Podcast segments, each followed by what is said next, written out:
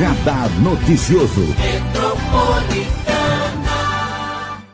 Você consegue distinguir assédio sexual de paquera? Para se ter uma ideia do problema, cerca de 80% dos casos de assédio no Brasil são de mulheres. Acompanhe agora a voz e a vez da mulher com Vitor Fabiano. A voz e a vez da mulher. Acompanhe uma série de reportagens especiais que resgata histórias de superação e empoderamento feminino.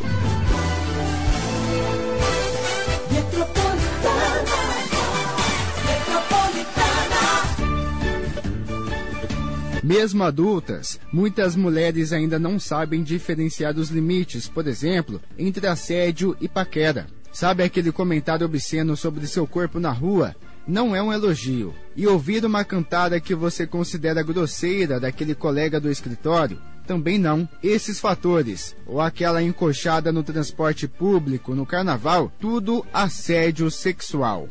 De acordo com o site Finkrolga, o assédio sexual é uma manifestação sensual ou sexual, alheia à vontade da pessoa a quem se dirige. Ou seja, abordagens grosseiras, ofensas e propostas inadequadas que constrangem, humilham e amedrontam. É essencial que qualquer investida sexual tenha o consentimento da outra parte, o que não acontece quando uma mulher leva uma cantada ofensiva. O assédio sexual tem causado impactos sérios e negativos na saúde física e emocional das mulheres. Entre os efeitos negativos relatados pelas vítimas, os mais citados são ansiedade, depressão, perda ou ganho de peso, dores de cabeça, estresse e distúrbios do sono. Além disso, muitas delas podam sua própria liberdade e seu direito de escolha, deixando de usar uma roupa ou de cruzar uma praça, por exemplo por medo de sofrer tais abordagens. A advogada Jerusa Reis explica a diferença entre cantada e assédio.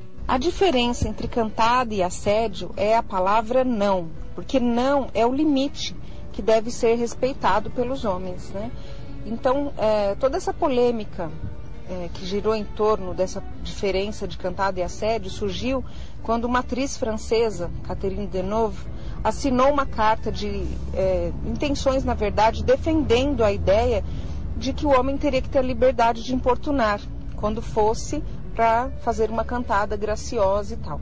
E gerou toda essa polêmica, né? Mas na verdade o grande diferencial é realmente a palavra não. Quando a mulher não quer, quando a mulher se nega e diz não ou ignora uma cantada, aí é um sinal de alerta. O homem deve já se atentar que é hora de parar, de não tentar mais nada. A advogada especialista no assunto força a ideia de que assédio é crime. Bom, o que é o assédio como crime, tipificado pelo artigo 16A do Código Penal, né, introduzido no Código Penal pela Lei 10.224 de 2001? É constranger alguém com o intuito de obter vantagem ou favorecimento sexual, prevalecendo-se o agente de sua condição superior hierárquica ou ascendência inerentes ao exercício de emprego, cargo ou função.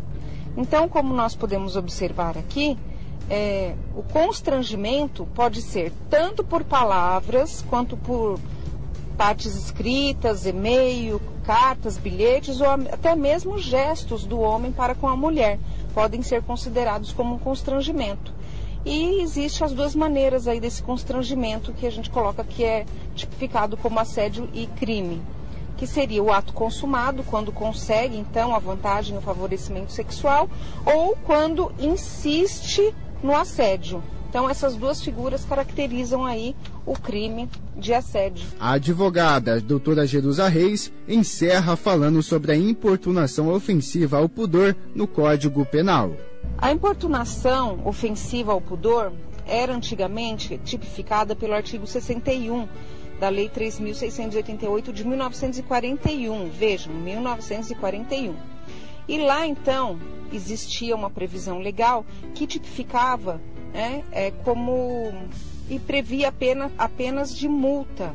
Era uma lei de contravenções, na verdade, né? E a gente tem um exemplo muito típico disso, desse ato de importunação, que recentemente foi modificado é, graças a uma lei de 2018 que entendeu que não deve ser apenas uma contravenção, e sim tipificado como crime mesmo. Né? Então foi quando foi revogado esse artigo 61, introduzido o artigo 215A no Código Penal, para dizer que não é apenas mais multa, é crime com reclusão, inclusive. Né? Então, nós temos um exemplo muito típico de importunação ofensiva ao pudor, que é o caso da moça que foi importunada em um ônibus, né? E o sujeito se aproveitou da superlotação da condução para conseguir desfregar sua genitália, até mesmo tendo uma ejaculação é, perto à face da moça. E isso foi causou um constrangimento muito grande e a moça ficou em estado de choque. E então nós temos essa legislação mais atualizada agora que revogou a, o artigo 61, tá? Então é, teve um avanço nesse sentido com relação a essa tipificação de importunação ofensiva ao pudor. Edição de texto, Victor Fabiano. Edição de áudio, Marcos de Paula. A Voz e a Vez da Mulher. Acompanhe uma série de reportagens especiais que resgata histórias de superação e empoderamento feminino.